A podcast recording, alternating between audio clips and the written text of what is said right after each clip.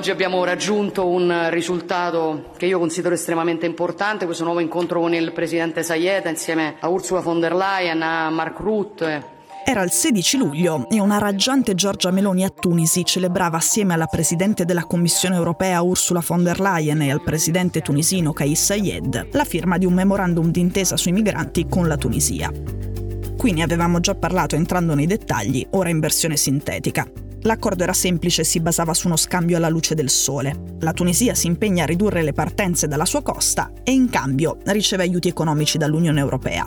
I soldi non sono mai arrivati a Tunisi. È vero che parte della sinistra a Bruxelles osteggia quell'accordo perché lo considera sbagliato, cosa che Meloni invece definisce sabotaggio, ma è semplicemente la politica. Il fatto però è che il motivo principale per cui i soldi non sono arrivati è che la Tunisia non ha ancora presentato i progetti da farsi finanziare.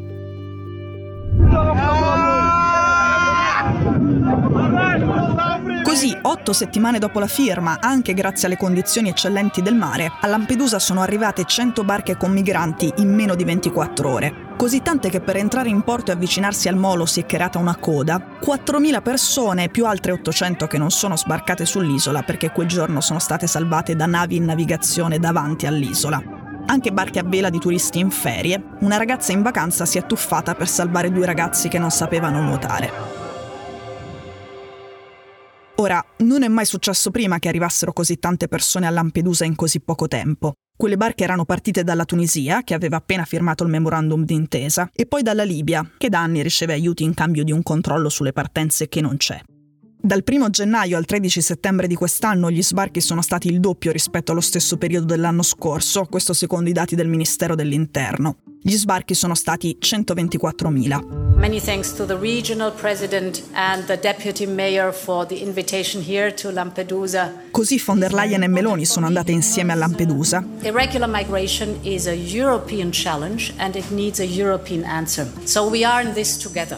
La prima ha parlato di un nuovo piano europeo in 10 punti, però quei 10 punti sono praticamente tutte cose che esistono già. E se qualcuno in Europa pensasse che la questione si potesse risolvere semplicemente chiudendola all'interno dei confini italiani, chiaramente prenderebbe un abbaglio. Siamo... La seconda, Meloni, ha rispolverato l'idea di un'operazione navale per fermare le imbarcazioni. Meloni ne parlava moltissimo quando era capo di un partito dell'opposizione. Ci vuole un blocco navale, diceva, ma poi arrivata al governo aveva lasciato cadere la cosa. Ora la invoca di nuovo come se fosse fattibile.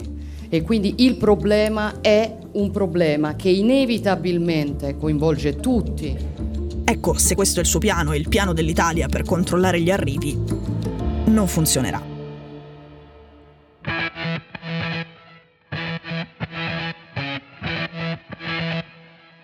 Sono Cecilia Sala e questo è Stories, un podcast di Cora Media che vi racconta una storia dal mondo ogni giorno.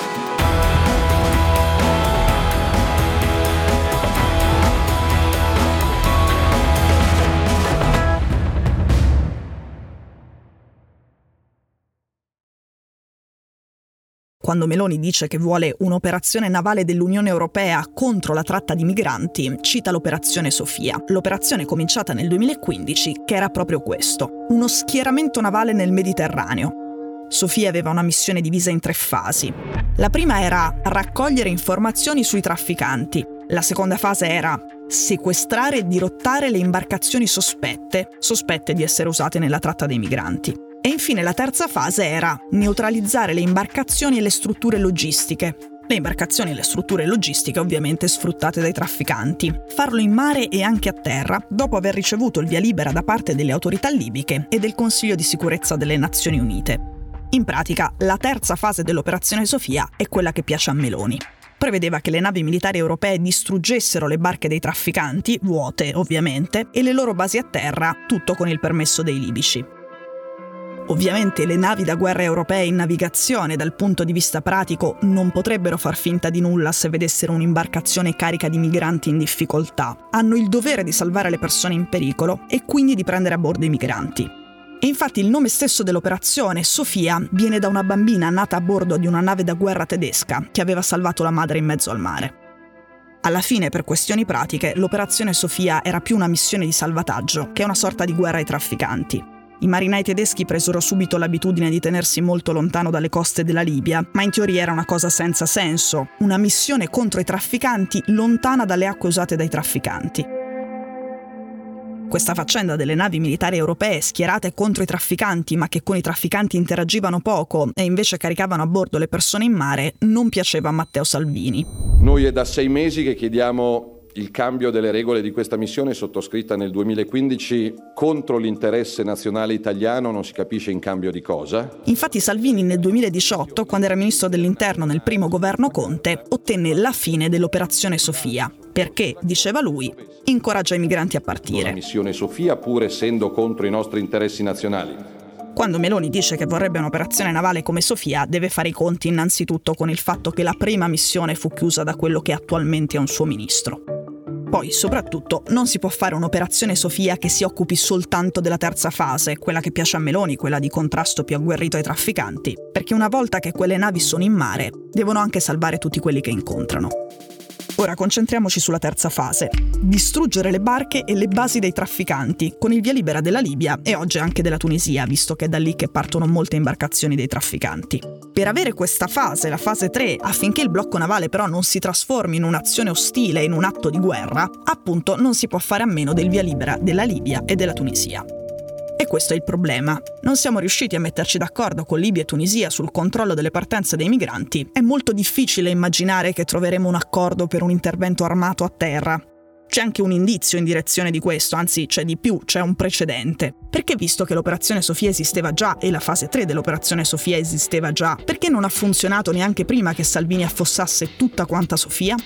Proprio perché è mancato il consenso della Libia.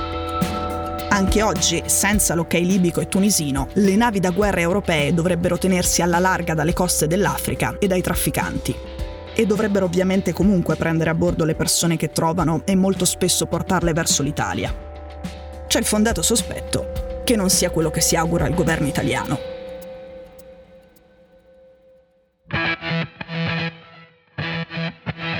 Stories è un podcast di Cora News prodotto da Cora Media.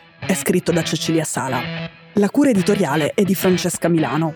In redazione Simone Pieranni. La sigla e la supervisione del suono e della musica sono di Luca Micheli. La post-produzione e il montaggio sono di Filippo Mainardi.